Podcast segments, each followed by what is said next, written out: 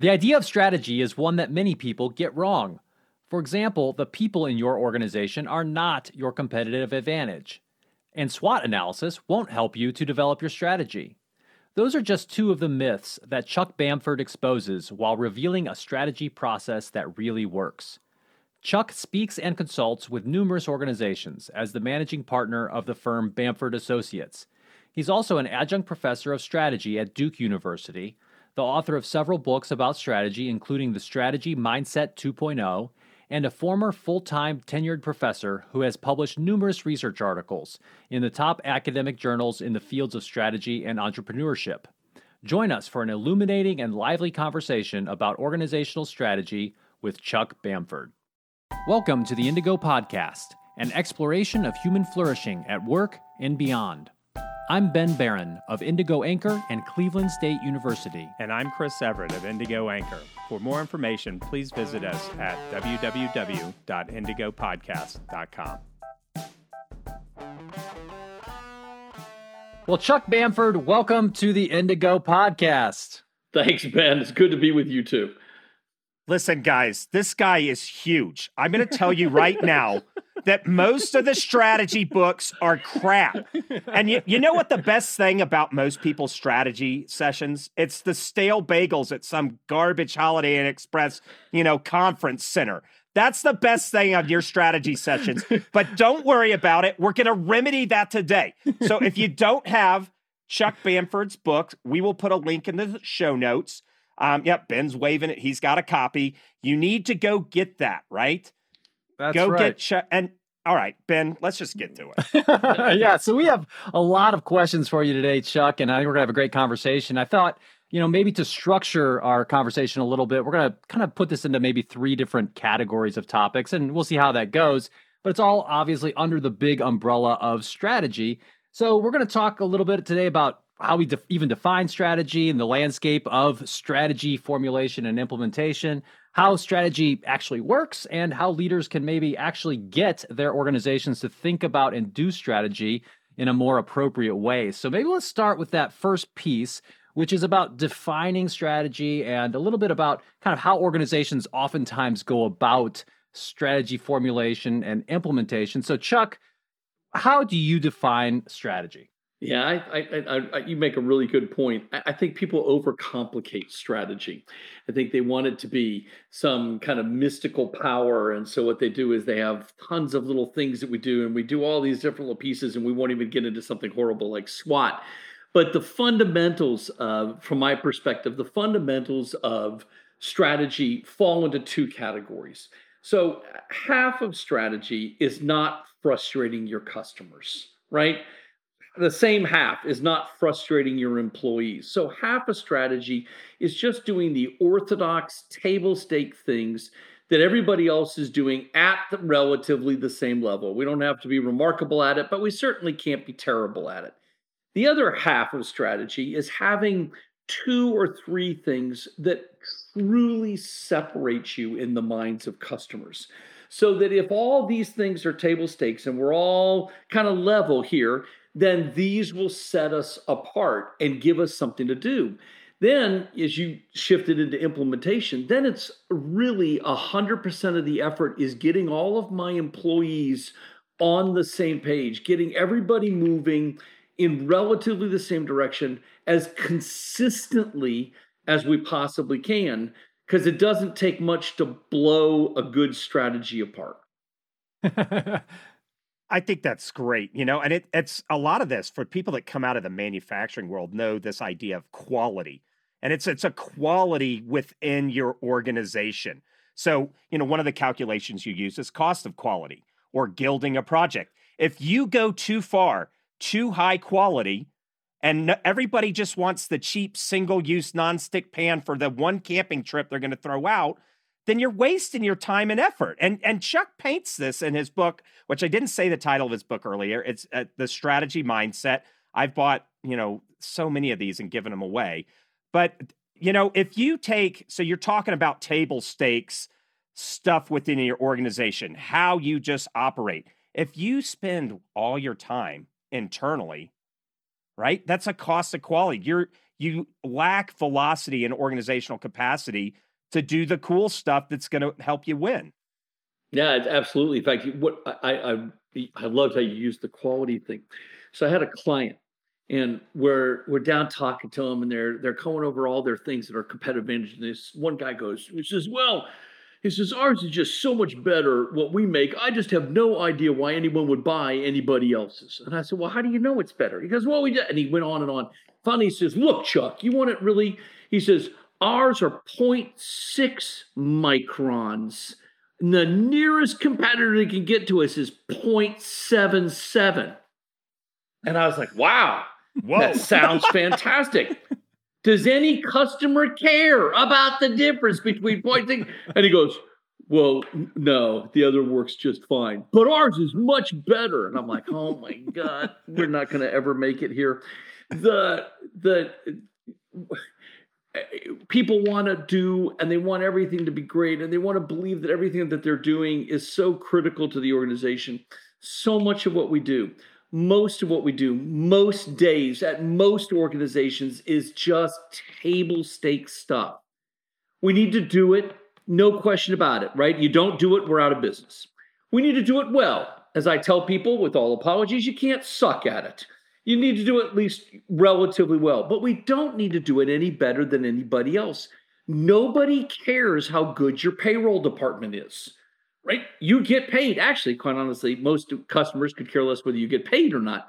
But nobody cares how good your payroll department is. So, how good does it need to be? It needs to not frustrate my employees. After that, quite honestly, I want to put all my time, money, and mental firepower, as you said, Chris, on something that's going to separate me. Yeah, yeah, that's so great. You know, I'd like to kind of take a step back here, and we mentioned your book. It's called The Strategy Mindset 2.0. There's a, a second version, so get the 2.0 version out there. uh, but I, I'm curious to know, from your perspective, in your words, why did you call it the strategy mindset in particular? Yeah, I, we we uh, we wrestled with the title for quite some time. Where I, you, you, like, as you guys know, right? You list like forty titles for what you're gonna do, and you narrow it, and you pull it back. and You're like, how do I get to Indigo? Eh, we're gonna, you know, um, it's really about getting everyone in the organization to to understand and implement the strategy of the organization. And so when I talk to employees. They're not executives, they're not in charge, but I just talk to employees about what they're doing. like, why do you do what you do? And if it's about making money, well, then that's the wrong answer because everybody wants to make money. If it's about making more sales, that's the wrong answer. Everybody wants to make sales. The question is, why would a customer come to us? Why would a customer part with their hard earned money? So I think everybody in an organization from the top to the bottom has to have a strategy mindset about their dealings with customers, employees, with everything they do every single day.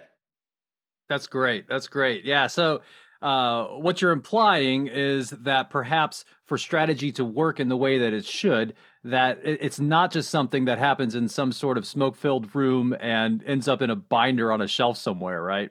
Oh yeah, as as we know, Ben, that the the annual strategic plan is one of the horrors of corporate America, where they have the big binders and nobody knows what's in those binders. Look, if a if a rank and file employee can't tell you what separates them, if a rank and file employee can't tell you what we're working on right now to make sure that we're up to median in table stakes. If a rank and file employee can't tell you why a customer's coming to buy from you, then we're out of business. I, I, um, I, really great response. So this happened just two weeks ago. I'm talking, I'm interviewing all the people at this particular client, and I get to this one group, and they just sitting there with their hands folded. And they're like, "Well, we we have no customer contact, so I don't know why you keep asking us these questions about who we compete with and why people buy from us. We don't know." And I'm like, "Wow, well that's good." Because I was looking for the group to recommend that we get get laid off from this organization who weren't adding any value, and now I know which group it is. How can you possibly come to work every day and not be able to know those kinds of things? It yeah. it happens all the time. It, it does. And, it, at least they're honest about it. But so just so it's not Chris, right? you just gave them you just gave them validation. Right. Well, it's like, okay, listen, the first step is recognizing that I'm the problem. But I, I don't want to make it all doom and gloom here. This is actually a positive, concrete methodology that Chuck has. Ben and I, the reason we're having Chuck on here is we've been using his stuff for forever. But the first step is hey, just if you don't know where to go, you don't know all the sexy differentiator, market, voice of the customer, all those kinds of things, you can first start off and say, hey, do we have table stakes in our org? And it's as simple as looking at the test of the kids sitting next to you and cheating. Right? True. You, you, you, you, go, you go to Facebook group and you ask somebody in an HR group, hey, what HR recruiting software do you use? Okay, they're about the same size org. Hey, Chuck, go buy that one, would you? you know, hey, how how do their um, employee job descriptions look on Indeed? Oh, okay, we'll just take that template and make it like ours, right? And so table stakes, you could spend years and make a ton of money consulting just getting people up to that median quality of how you operate. So, you, you know, pause the episode, go forth and conquer that mountain. Um, but then, but then there's this other side. So let's talk about like some of the myths that prevent us from getting um, to the other side. Now, we won't go through all the myths in your book because people need to go buy this thing. But one of the things, and we hear this all the time, is my people are a competitive advantage. Talk about that a bit, Chuck. Yeah, and and it's a killer. I I I, uh, I arrived at a client's manufacturing site a couple years back, and he has a huge rock, huge rock out front of the manufacturing plant, and it says, "Our people are our competitive advantage." so I get inside to his office, and the first thing he says to me, he says, "Well, do I have to repaint the damn rock?" And I said, "No, it's a fun lie. Go ahead and keep talking about it." Um, the the reality is that people deliver on our competitive advantages. People deliver on our strategy promise to the customer. But people are not our competitive advantage. If if, I employ a thousand people and two of them resign tomorrow, I'm not going to go, well, that's it, I'm out. You know, we're closing the business down because we lost them. No, we're going to replace them. Even if we lose the CEO of an organization, we replace them. It might take us longer. It might, right? It might be a bigger deal for us to have to do it. We might lose a little in momentum along the way, but it's not the person. Every company has got great people. Every company has got good people, average people, poor people, and people we should have fired last week. Every company's got a span of people. We lose our people to other companies. We take people from these other companies. So stop with the it's our people and we're just going to invest and invest and invest in them. Go, good luck with that, right? Because I don't care how much money you invest in them. I want to know how to tile a wall. Can you tell me how to tile the wall? So what I tell folks is look, people are critical. People are how we deliver on our strategy promise. The structures we put into place, the culture that we have in the organization that enables us to do those things. There's lots of elements that make our people, right, the way we deliver, but it's not the person along the way. Sorry, yeah. that's a long. You can get me really going. I've got, as you all know, videos on this. I've got blogs on this. I people hate this. no, I, but it's a I great love, point. I love that you're talking about this because the thing is, is let's say your a person is your competitive advantage. You better have your company's worth twenty million dollars. You better have a sixty million dollar insurance policy on that guy. Agreed, Chris, hundred percent. Yeah, you know, and and here's the thing: uh, you want, and and we'll see this in organizations that are falling apart, and they'll say, "Oh, Frank, he will jump through fire to save us." Well, then you've got a individual driven success rather than a process based success organization and you are vulnerable to massive disruption. So, you know, maybe maybe you do have a person or two that's a competitive advantage, but if you do, you're wrong. Yeah, and well, you I think you said it real well. You're vulnerable, right? You're just terribly vulnerable. I mean, uh, we know Ben, I, we know from universities. I, I, I saw this posting this morning on LinkedIn. Person I know, like her a lot. She's really good. She's so proud to be starting the new session, you know, the new school year at her university because at their school the professors really care about student success. Oh, give me a freaking break. Name the university that we have gone to that's anything reasonable where the faculty don't care about the student success that we're not trying to have student you've got to be kidding me. I, I, see that kind of stuff and it just makes my eyes roll the back of my head. She's implying that somehow their faculty are better and guess what? They aren't.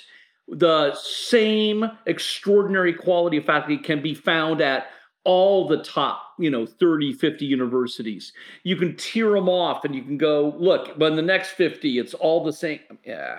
You can find Fulbright scholars serving Starbucks now. There's such a glut of quality professors out there. Yeah, yeah. No, I think it's a really great point that that folks should take into consideration and, and really think about. Another one that uh, you share in the book, another myth that you put out there that I just love to go through with students is you you don't particularly like SWOT analysis, which is uh, looking at your strengths, your weaknesses, your opportunities and threats, and uh, you come down pretty hard on SWOT. So I'd love, and you say that you know SWOT is is not strategy, right? So talk to us a little bit more about that. It's so painful, Ben. it's so painful classic SWOT approach, right? Is well, we're going to get everybody in a room and we're going to give them all different colored post it notes. So everything you think is a strength, put it up under, and everything you think is a weakness, put it up under there, and opportunities and threats. And people move the boxes around. We get all the stuff all organized. And at the end of it, everybody goes, Yeah, man, I completely agree. And what happens? Strength, our people, quality, our culture, right? All of these things that, quite honestly, no empl- no customer cares about. It's it's just face validity stuff. It just it feels good, I guess. I find it so incredibly stupid, it drives me nuts. At the end of the day, do we want to know what our strengths are? Of course we do. But we have processes and systems and methodologies for determining if it's a real competitive advantage. At the end of the day, I won't do all four of them. At the end of the day, do you want to know what your weaknesses are? Yeah, guess what? Those are the table stakes things that Chris was mentioning earlier that are below median that we have got to work on and get up to at least median. If it doesn't have a direct impact on my customers, if it does not have a direct impact on my ability to retain my employees, I don't care about it. You can call it a weakness till you're blue in the face. So people morph this horrible thing. I, am I'm, I'm a steal an extra few seconds here people morph this thing. Uh, ben and I've read read the original work, right? Uh, uh, it was never proposed as a strategy analysis. It was a conceptual approach, right? Porter never intended it as some kind of an analysis tool. Do we want to know these things? Yes. Let's use real analysis. Let's use real techniques for getting at what each of these boxes are. That said, my field is probably 35% science and 65% art. So at the end of the day, there's still a lot of art. You want to put it into the boxes at the end of the day so you can present it to people? I'm okay with that. You tell me we're going to do a SWOT and they use that word analysis, I am going to be screaming. Yeah, because oftentimes, like you said, the SWOT analysis is just a bunch of navel gazing. Yeah. And you know, you you make the point at multiple times throughout your book and and just in, in your various um, presentations and everything you know that, that you say is that real strategy starts outside of the organization, right? And about thinking about things from the perspective of your customers uh, whereas the traditional SWOT analysis is kind of like a security blanket, right? It's something that we do. We look at ourselves and we talk about ourselves and it makes us feel good. And then maybe at the end of that, we have some sort of document we can produce that then we can show to others to make us feel good that we have a plan, right? And speaking of that that plan, you already touched on this a little bit, but I want to touch on one more myth that you talk about in the book, which is this linkage between the strategy process or the strategic plan and time right? That it's something that we do on a yearly cadence or something like that. Just explain a little bit about how that's problematic and maybe how else we should be thinking about strategy. Yeah, I actually find the concept of time on strategy is to be probably the most destructive thing I can do with my employees. Just imagine, right? And we've been all three of us have been through this. At the end of the year, they're going to have a new strategic plan, right? My God, we got to start all over again to figure out what the heck this is. So, strategy, if it's well designed, strategy should last as long as possible, right? As long as we can hold it together, because then I keep all my employees moving in the same direction. When do I need to really worry about strategy? Well, when there's a major terminology, discontinuity, right? A major change. So we get a big technological change or a big new competitor comes in the market or one of our current competitors starts doing something brand new. We should then when these big things happen we should look at our strategy. Does it still hold true? Are those still competitive advantages right? And if they are then we should just continue on. We should look. But absent those big changes we should drive the strategy as long as is humanly possible i, I would bet uh, no joke. I would bet we twice a month we get a call into the company where they want us to run or help facilitate an annual strategic plan. And my folks, God bless them, I don't even have to answer the question. They say, we do not facilitate, first of all, because Chuck is far too arrogant to facilitate. He wants to press his points down. We don't facilitate. But second of all, you should not be doing an annual plan. You should maybe look at it, but why would you look at it annually? You want to look at it as things change in the marketplace, right? Along the way. And and Ben, you've been pointing out the myths. I've I I um I did that at the front of the book to have a little fun. Um I was, uh, you know, I'm a godfather to a, a, bunch of my my nieces and nephews, and one of the times we were there, one of my nieces, she was just wailing like crazy, and the father steps back from it. He goes to the to the whole congregation. He says, "Sometimes exorcism is painful," and so and so I always thought maybe what we should do is just like Chris said, put these myths out there. Let's just acknowledge them, put them out there. And sometimes exorcism is painful, and yeah. people will read my book and then decide not they don't want to work with me. And by the way, I'm good with that because I don't want to work with them either. So this works. yeah, something I want to highlight here is a lot of the people, the SWOT people, and these are academic jackwagons who've never had to borrow from their house to make payroll in a given month. Right? They they don't know. And so I know a lot of the practitioners, the CEOs, the in the trenches business folk, you know, kind of look skeptically at this academic stuff, which Ben and I are like, hey, listen, there's a lot of good evidence-based stuff. We should do that. That being said, in strategy, the evidence based stuff is stop doing all this other crap, right? And one, people want to do an annual strategy meeting and facilitate it for you because they can build out their calendar. Look, I got this work for the next five years.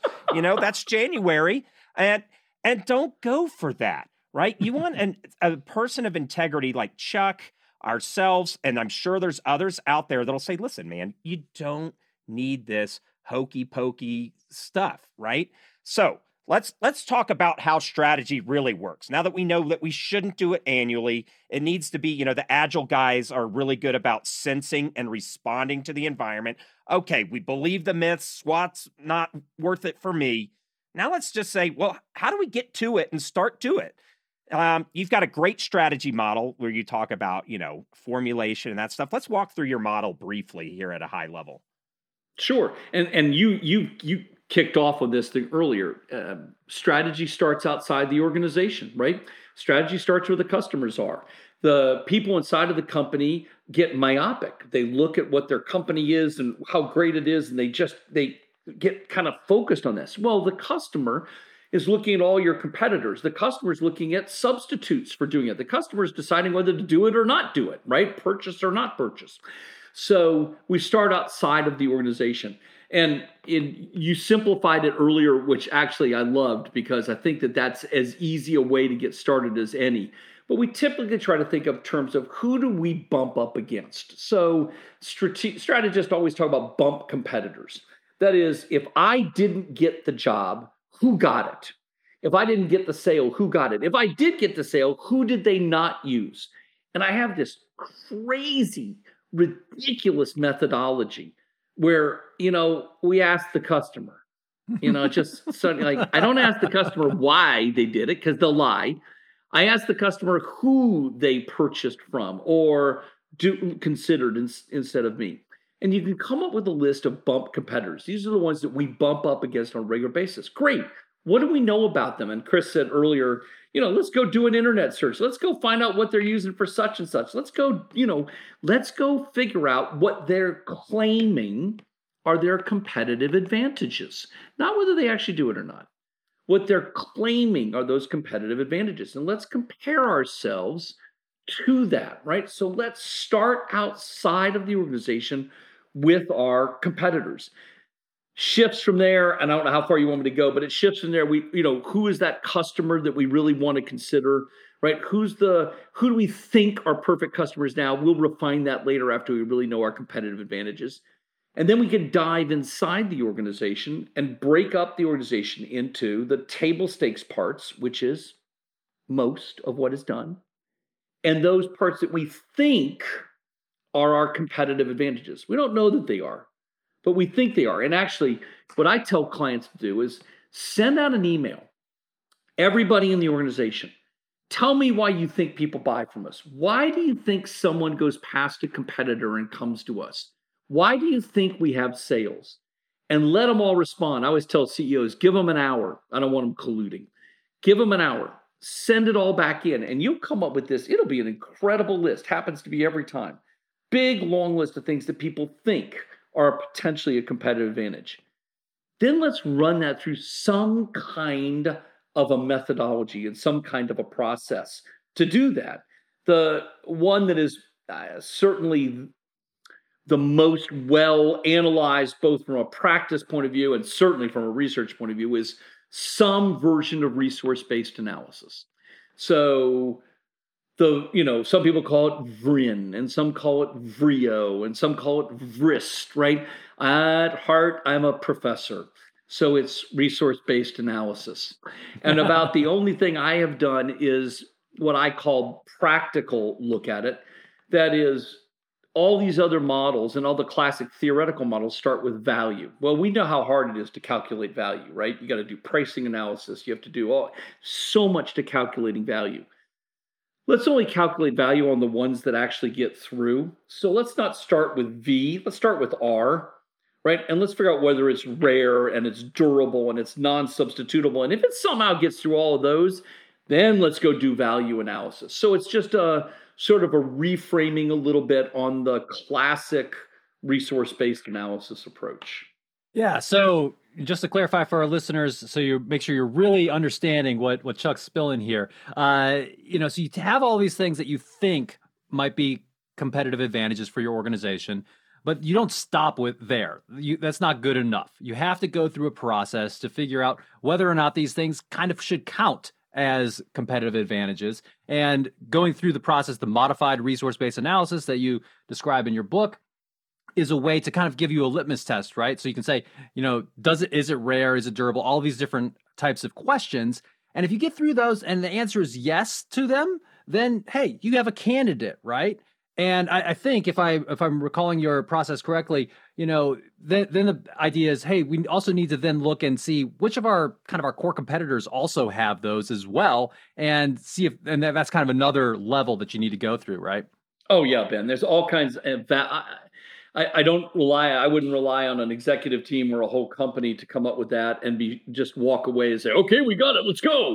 You got it. You're right. You've got to validate this. You've got to go do some data. But why are why why why would we go validate it? Do all the data analytics, all the voice of the customer, all that stuff, if we can't even get it through? So you see these companies that say, "Well, Chuck, what we do is we start with the data." And we let the data tell us where to go. I'm like, holy, you've got to be kidding me, right? The data is this amorphous, horrible thing. And by the way, you don't have full data anyway, you have right sided data. We could get into that. How about we use the data that you've got and all this analysis, but let's do it on the things that we think actually got through, right? That we as a group actually got through. And then then you might have something. But there's, you know, we probably a 65, we still could be wrong, Ben. Yeah. Right? I mean, it's then it comes down to how well we execute it you know, it's still a lot of art, but at least Yeah. we're further along the way than we were. Yeah, and so you just mentioned art, and I, I love that how you, you know, I think you said it earlier in our conversation how you know there's a big chunk of strategy that is art, and then there's there's some science there too, right? Um, I guess explain a little bit more about what you mean there and kind of the implications that might have for how an executive team thinks about strategy. Yeah, so the science is it's pretty well honed. I mean, certainly in what constitutes rare and what constitutes durable. We're not so good at substitutability analysis yet. Um, really haven't gotten there, but we got we have some elements to it. But at the end of the day, it's how the executive team views it. It's how the executive team views it relative to where the competitors are. These are people who know their company, they know their industry, they're deeply embedded in what's going on. So at the end of the day, they get to make the qualitative calls that all of this um, actually generates. I, I, I can give you a, a quick example. I can't name the company, but I was working with a very large construction company. We had all the executives in the room. They were battling through all this stuff. They came up with one of these things. It was a competitive advantage. And I was like, guys, there's no way that's a competitive advantage. Right. Even if it was rare, which it isn't, it's not durable. And even if it was durable, and I got all the way through it. Oh, they just fought me and fought me. So at the end of the day, it's their company, right? So now I'm meeting with the next level of managers, probably 400 of them. I get to this one. I mean, the room explodes. They're like, you gotta be kidding me. How could you let them do that? That can't be a competitive advantage. I said, well, you know what? At the end of the day, it's their company. They're the executives, and they say it is. So let me tell you what we've got to do. We have to implement it. And if it fails to be a competitive advantage, now you can go back and say something to them. But you can't just say it isn't one. You've got to go try to implement it. So over the next six to nine months, they did it. And I we put activity metrics, we made sure they were doing it. Son of a gun. Sales went up 60% when they talked to the customers, one of the biggest things the customers said was this thing as a competitive advantage. They were right. They got it through and they were right about it. And the only way we find out is if we actually implement it. And so, um, yeah, there's a lot of art to this stuff. Yeah, yeah, no, that's great. Uh, and it just kind of triggers in my mind, you know, in the face of, of ambiguity, right? And, and in our environment, at any time, there's a lot of volatility and ambiguity. But in the face of that, sometimes you have to do some experimentation to figure out what truth is. Agreed. Co- I completely agree. A- And, you know, where, where's the miss that always happens, Ben, is that people don't actually implement, right? Right.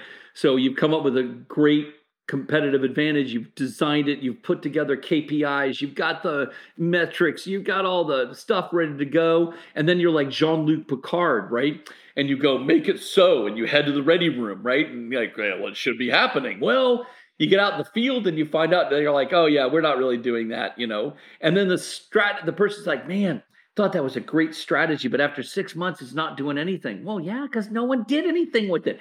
You're right. I love the experiment, fail, experiment, fail, right? Experiment, woo, worked. Let's let's let's let's actually put it in place. Yeah, that's great. So I want to get into kind of some implementation stuff here and maybe kind of talk about how leaders can get their organizations to actually think about and do strategy in a more productive manner. Um, you know, one thing that you mention in the book is you say that strategy is iterative, sequential, and continuous. And given that, if strategy is iterative, sequential, and continuous, is there a cadence or how do you recommend that senior leaderships you know think about and, and really try to get some traction behind strat- strategic items or strategy in general Yeah, and, and so let's break those things down. So it's iterative because of what we were just talking about, right? It's we have to test, we have to retest, we're refining all the time.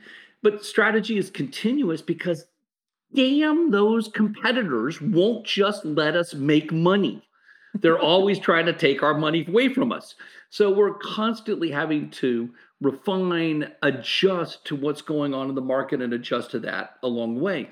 So it really, in my opinion, depends on sort of the velocity of the industry that they're operating in. So in some industries, the velocity is relatively slow. And because of that, the iterations can be much longer. But there are some where the velocity of the industry is so quick that our iterations have to match that. And I, I, I, one of the things I like to say is you've got to be invested in this all the time.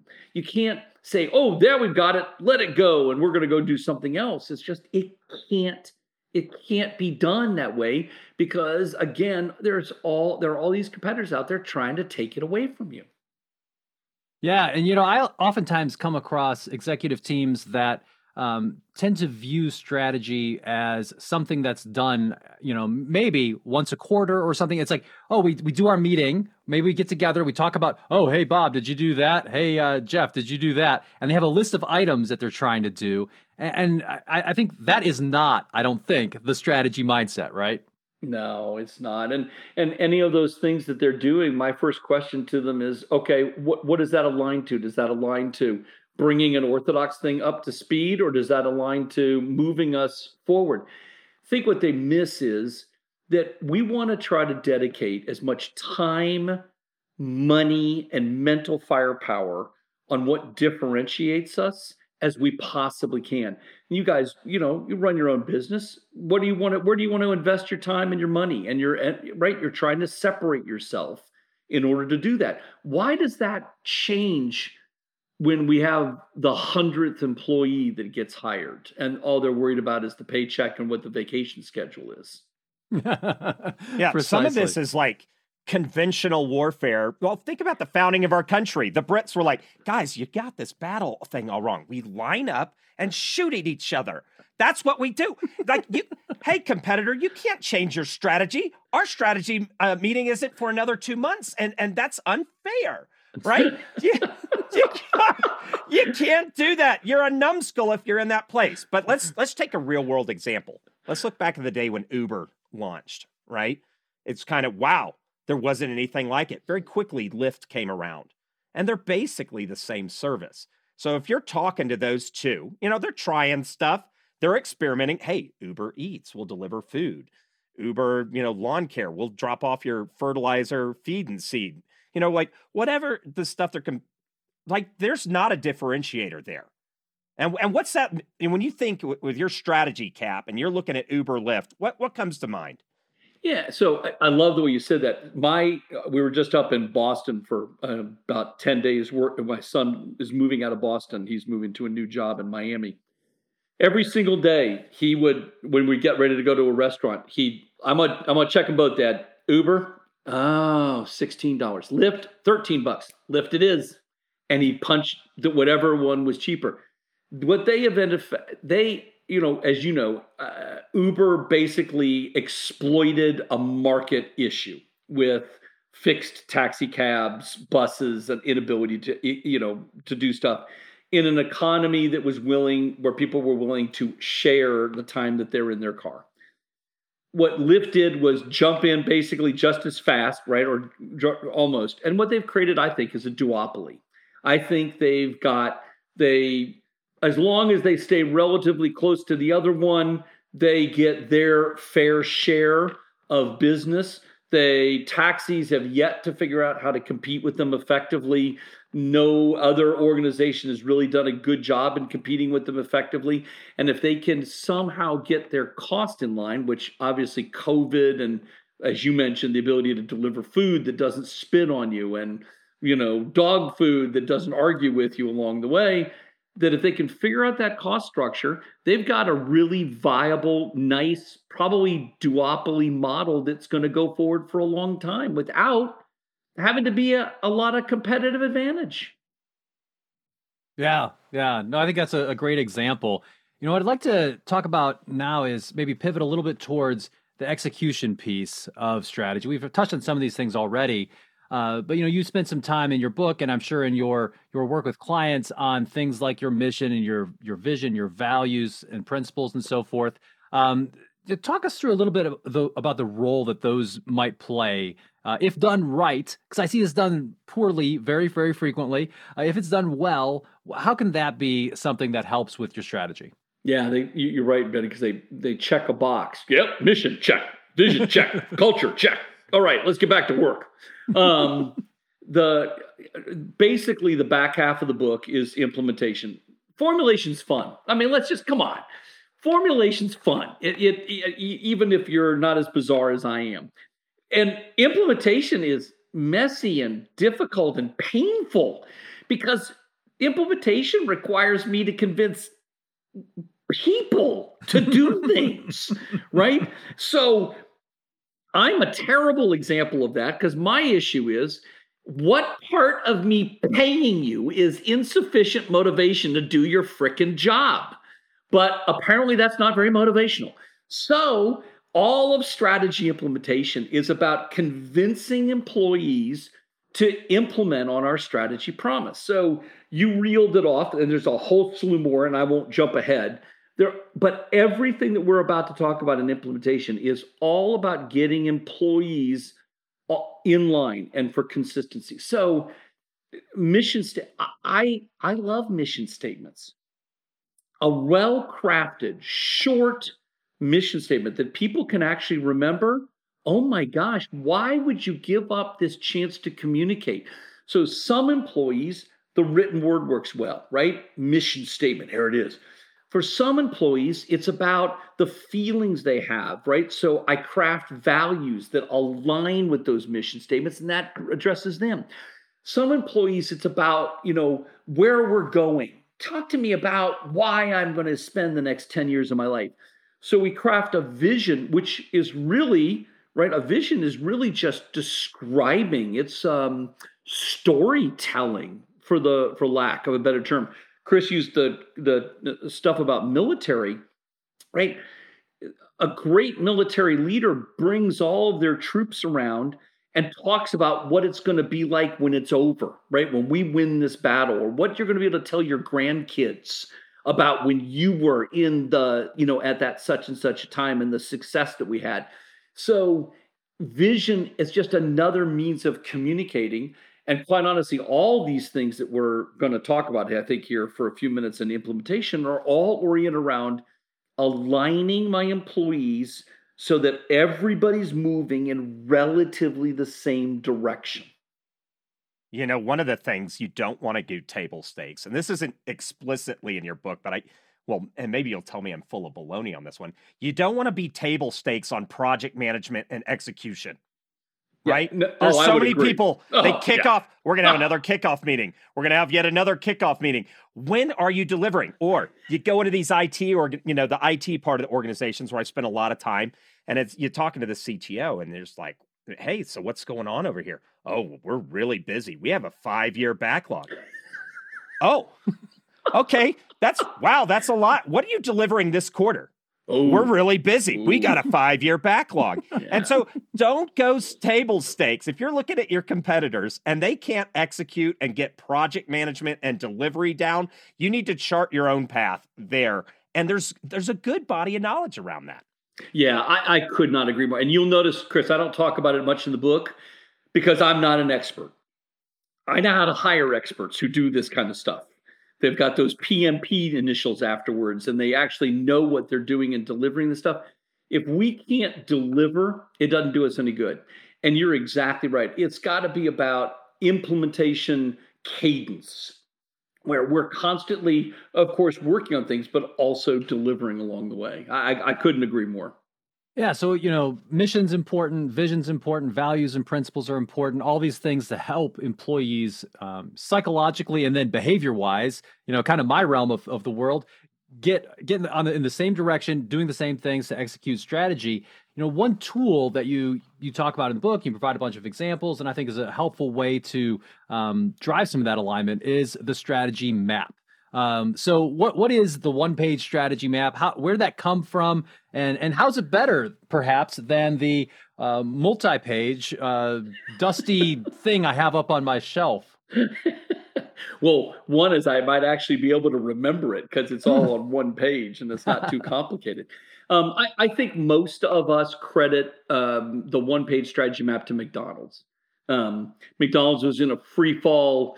There were all kinds of issues happening in the early 2000s, on, and the non-exec CEO and the head of the marketing department said, "We've got to put together what they called a plan to win." And it was overly complex. It had too much stuff on it. It didn't. It wasn't precise. but it laid the groundwork for the ideas. Man, on one piece of paper is why we exist, what we're trying to do, and how we think we're going to get there. So this has morphed over time. I mean, if, uh, you know, the horrible thing of the internet is that everything lives. And so when people type in strategy map, they're like, Chuck, there are thousands of them out there. And I'm like, yeah. And most of them are horrible because we thought it was really good 18 years ago, but it does, it's not good anymore. Okay. Nobody at McDonald's would go, man, I'll tell you what, we should go back to that original plan to win. It's like, no. So, anyway, beauty of a strategy map. Let's put it all into paper in, in a way that people can get. So some of my clients are immensely talented artistically, and they've got little avatars carrying around competitive advantages, right? And people climbing posts up there with uh, an orthodox thing that they're putting on top, and they have all kinds of stuff. From my perspective, it's pretty simple. What are the two or three orthodox things we're working on? What are the two or three table stake things that folks are honestly below median right now and are hurting our ability to make or retain a customer? What are we working on? What are we going to fix? And it's about fixing them now.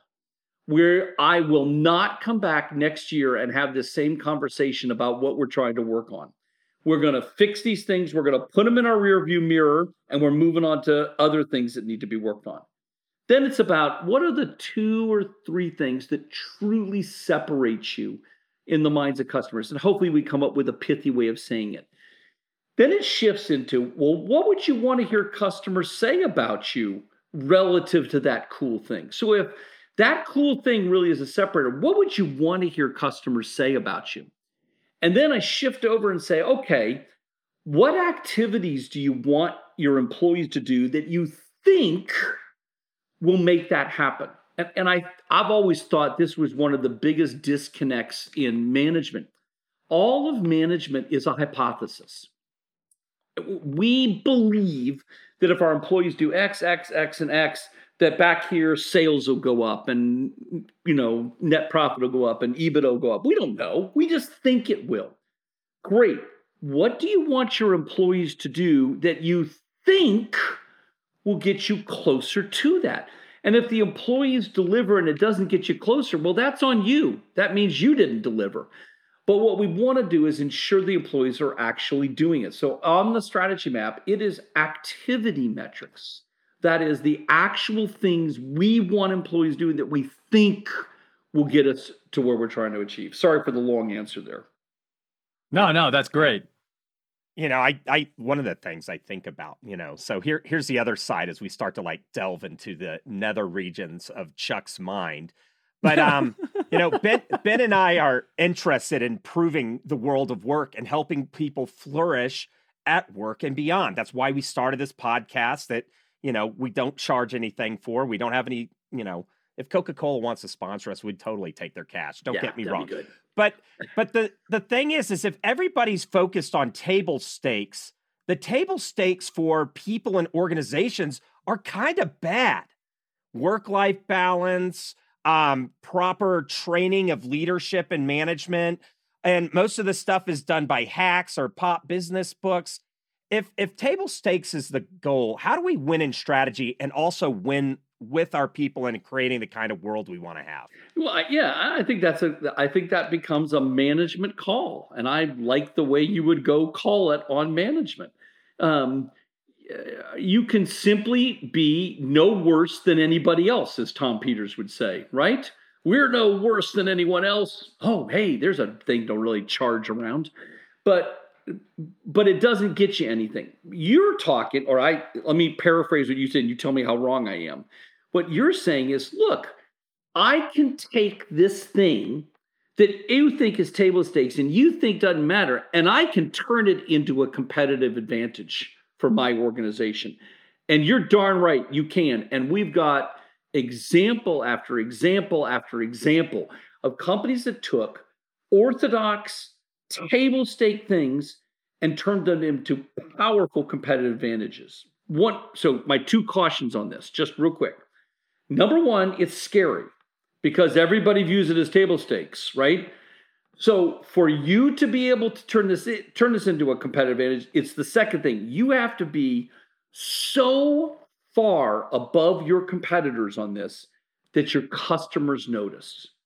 So far ahead that your customers notice. And if you do, and by the way, if you're right and it is an advantage, then it's compelling. It's absolutely compelling, Chris. Yeah, no, that's great. You know, an example that kind of came to mind as you were talking about that, um, you know, you can tell me if I'm wrong, is perhaps like customer service at Chick fil A. Yeah, no, I, I think, it, and I, you know, when I get into this per- perennial online battles about customer service, right? And yeah, it's mostly because because everybody touts customer service is their competitive advantage, and they're horrible. Yeah. It's certainly no better than anybody else. Yeah. So you've got companies out there, Chick Fil A being one example. There, are, but there are others, right, where they have taken, but it, they don't. It's not customer service. It's not this generic word. They've specifically said, when we say we want you to treat the customer well, but what we're saying is we also want you to follow up with the customer. We want you to make sure the customer has refills. We want you to make sure you we have, we're going to narrow it down to these four or five things, and we're going to be we're going to excel at these things, and we think this will get customers to go past competitors and come to us, right? So here's what Chick fil A has done, and they were right. They could yeah. easily have invested all that, and everybody goes, yeah, but it's still just a chicken sandwich, right? Indeed. Uh, you know, one thing that you added to the 2.0 version of your book is a chapter on nonprofits. Yeah. And, you know, Chris and I are both on boards of nonprofits. We love nonprofits, think they just really are a unique feature of of particularly in America. We do, you know, it's, it's just a large landscape, do a lot of great work. Um, why did you add that? How do, you know, how should nonprofits maybe think about strategy in, in some different ways using your ideas here? Yeah, and, and the next book it needs to be like a quarter of the book. So I, am a huge. I'm with you too. I'm a, a huge fan of nonprofits. When when I started my company, um, eight years ago, I decided 20% of our work was going to be for nonprofits. I would probably make it more, but I like to eat. And so, but but non-profit nonprofits have all the exact same issues. And you guys know this. I'm going to be preaching to the choir here for just a minute. But what gets donors to go past all the other things they can donate and donate to your nonprofit? What gets volunteers to go past all the other ways that think of how many times you're asked for money in a year? Why do you give money and your time to certain things? So when we get to the nonprofit world, I changed it from competitors to comparison groups the along the way, but it's fundamentally the same stuff, but the eye turns. So in our normal for-profit business, the eye is on the customer who parts with money, right? And we deliver to that customer. Nonprofits have got a much more complex world. They have clients on one side that they are taking care of. They are doing things for these clients to help these clients. And on the other side, they have to draw in donors and volunteers for this. Yelling and screaming about all the good work you're doing over here. We're just so great over here. Look at all the stuff we did. Let me show you some success stories. It's what everybody else does, it's all the same stuff. So, what would appeal to these donors and volunteers What's a separator for them? What are the oh, I mean, the orthodox issues in nonprofits, as you guys know, is horrible, right? They're terribly behind in technology, terribly behind in some of their procedures and processes that make it so hard for a donor to be a part of them or a volunteer to be a part. So I get them to think about this like a piece of glass.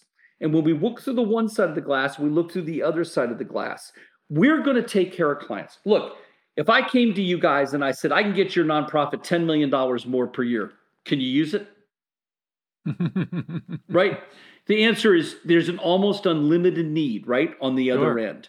So, what would get it so that they would draw them in to be able to do it? What are you doing for your clients that is unique, it's rare, it's durable, it's non substitutable, and gets us to go past competitors or comparison groups and donate to you. So I am a I, I believe they all need this same strategy, but it's the lens and the methodology we look at. Let me add one last thing on this because you guys are on boards. I am as well.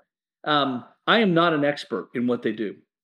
I, I don't do it day in and day out, right? They are in the trenches. They know what the clients need. And for most part, I find the people who work in these fields remarkable, absolutely remarkable with what they can do and how they do it.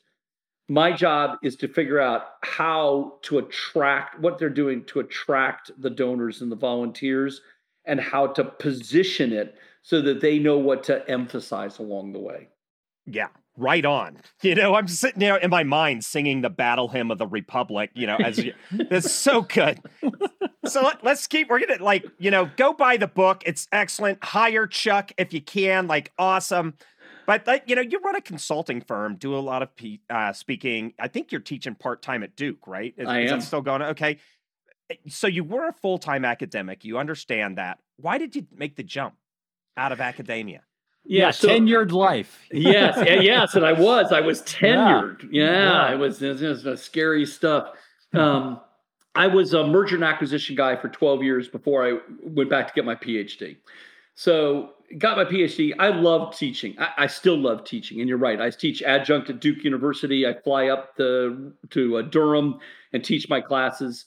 Um, but the what I found was that a lot of the students I was teaching, especially undergrads, and I love undergrads, but undergrads aren't going to use my material. It's going to be 20 years before the undergrads use my material what I was really enjoying was working with the executive MBAs and the MBAs who were going to use the material very quickly. And the more I thought about it, the more stuff came to mind is like, you know what? I need, I need to, I want to have a bigger impact on what's going on in business. And you all probably don't know this, and so I will will breaking news on your on your show here. But in uh, 20, 2012, I had a series of strokes, and laying in the hospital bed, thinking about what was coming up next and recovering from those strokes, the question became where do I think I can have the most impact in the time, whatever time it is I'm going to be granted on this earth? And so my wife and I talked about it a long time, and she's like, This is what you enjoy doing. You like working with these companies, you love making a change. Why don't you go give it a try for a year? And if it doesn't work, you can always go back to academia um, and that's was eight years ago. So we've we've had a lot of fun.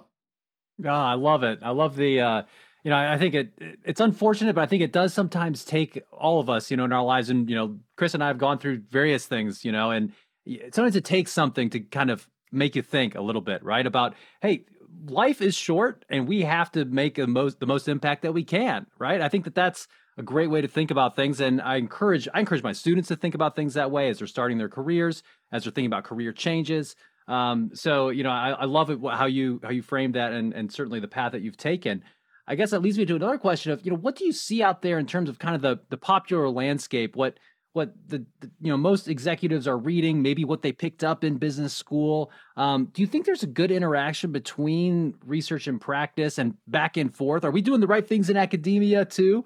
What are your thoughts there? so you're going to make sure that nobody in academia ever talks to me again, aren't you, Ben? yeah, no, I think we're doing, and I, I, I don't think it's a surprise. We're doing a terrible job. Um, I, I read the Academy of Management Journal, the Strategic Management Journal, Journal of Business Venturing. I read every every edition that comes out, and I'm blown away by the knowledge. By oh my gosh, people have got to know how to do this, right? Then it just dies in an in academia. It just dies.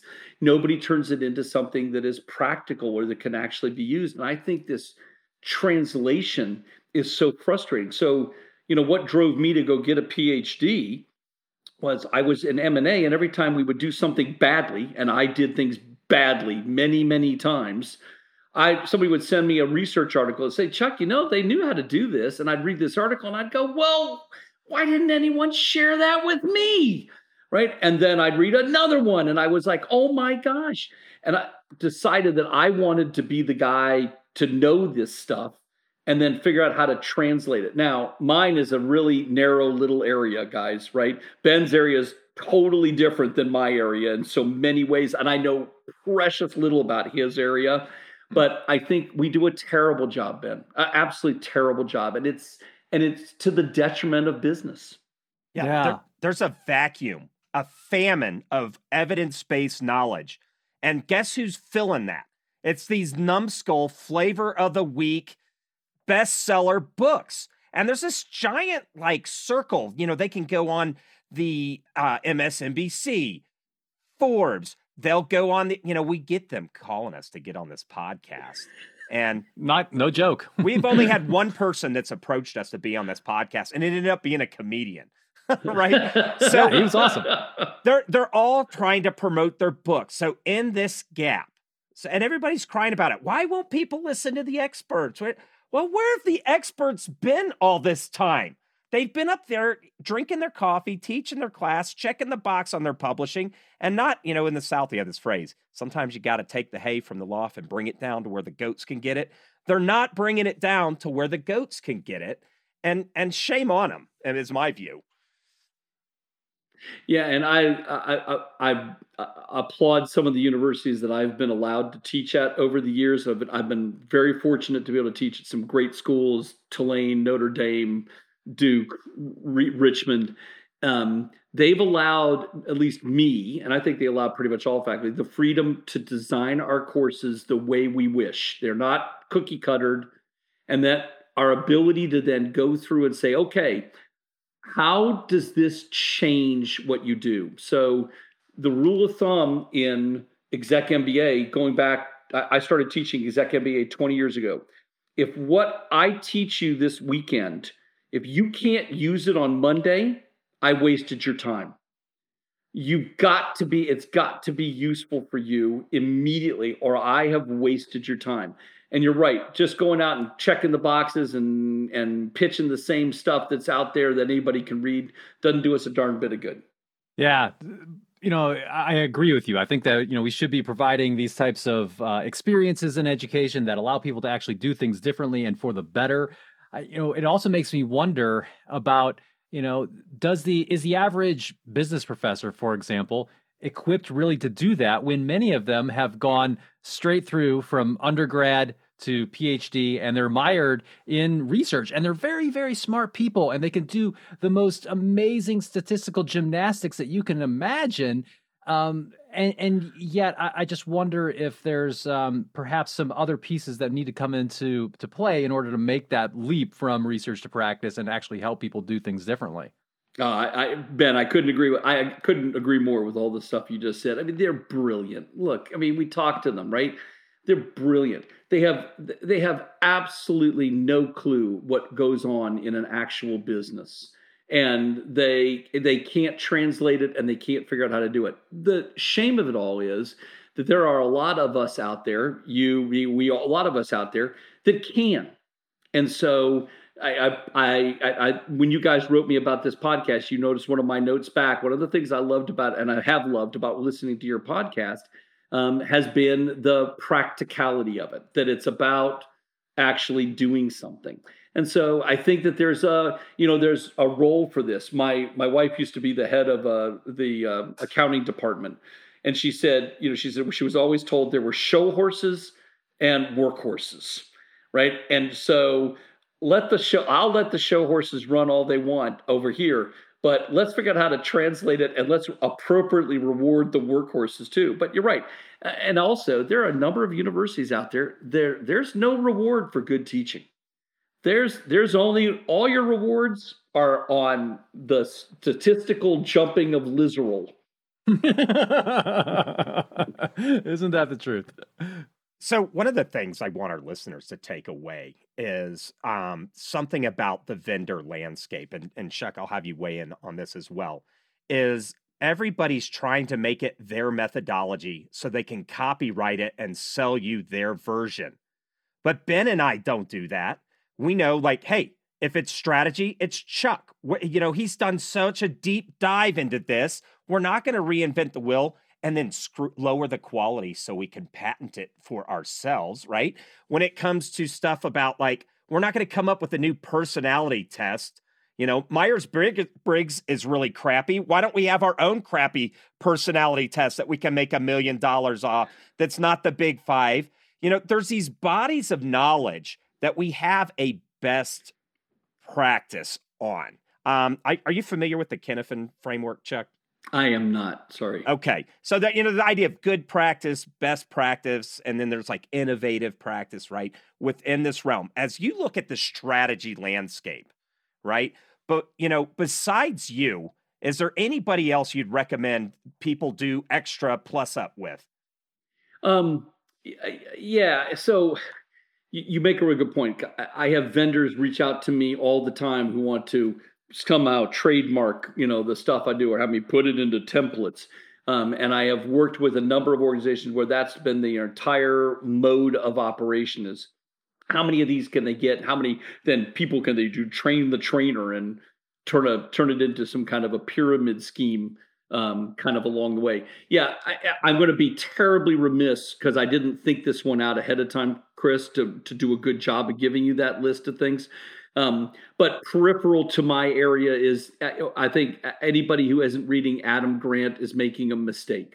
Um, he's a he's just one of those thinkers uh, along the way. Um, that I think that Rabiniak up at Maryland is another one of the, the people who is can turn something into something that really matters. Uh, Malcolm Gladwell is not an academic, but a, a, truly a brilliant writer who takes all of these meta analyses, right? And then writes it so that we all can read it and go, oh, that's what a tipping point is. Oh, that's what outliers are, right? It was, it's research article after research. You look at his bi- bibliography, he's just pulled this together, but then reframed it so that we can actually read it. We can actually get something out of it. So I think those folks uh, are absolutely brilliant along the way. And then we get we get the periodic person who comes along from outside of academia. Well, I guess Malcolm does as well, and can really deliver a strategy value to us. I think that um, um, Hoffman, who wrote, I think it's called American Icon. Um, again, I could look this up again. I probably back here on my uh, on my shelf along the way here somewhere. But the story of how Alan Mulally came into Ford with a strategy already ready to go and what he did to implement that strategy and the difficulty and the processes and the technology and the approaches he used. So I love that kind of stuff. That's awesome. I got I gotta say, I'm not the biggest fan of Malcolm Gladwell. Oh, Chris. oh, Chris, you hurt what? my heart. All right, so here's the issue on Malcolm. I'm gonna say it, and you tell me you tell me this to, to We do it live the, on the podcast. This this yes, is scripted. Top front 150 pages of his books, all of them. Brilliant. I think his publisher told him he has to write 227 pages because the last 75 on every book I've read of his, I'm like, why am I reading this? This is horrible. But the front 150 I love, so I, I guess we disagree. Wonderful. Well, you know, Chuck, this has just been a fantastic conversation. Time flies when you're having fun. Um, you know, we put a bunch of resources into the the show notes so folks can check out, you know, where to find out more about you, your website. We have, uh, you know, where they can buy your book and so forth. Um, what else? I'll let you have the last word. Anything else that you want to share with the world, with the Indigo podcast audience about strategy or anything at all? Oh, funny. Um, and thank you very much for that. That's very kind. Look, I, my think my take is goes down this line. It strategy is not that hard. You don't need a guru to come up with strategy. You don't need um, to be brilliant at it or understand all the nuances at it if you can get just the fundamentals then you can do it yourself. And I, I, I tell my students over and over and over again my goal is for you all to never have to hire me. I you should be able to do this kind of stuff.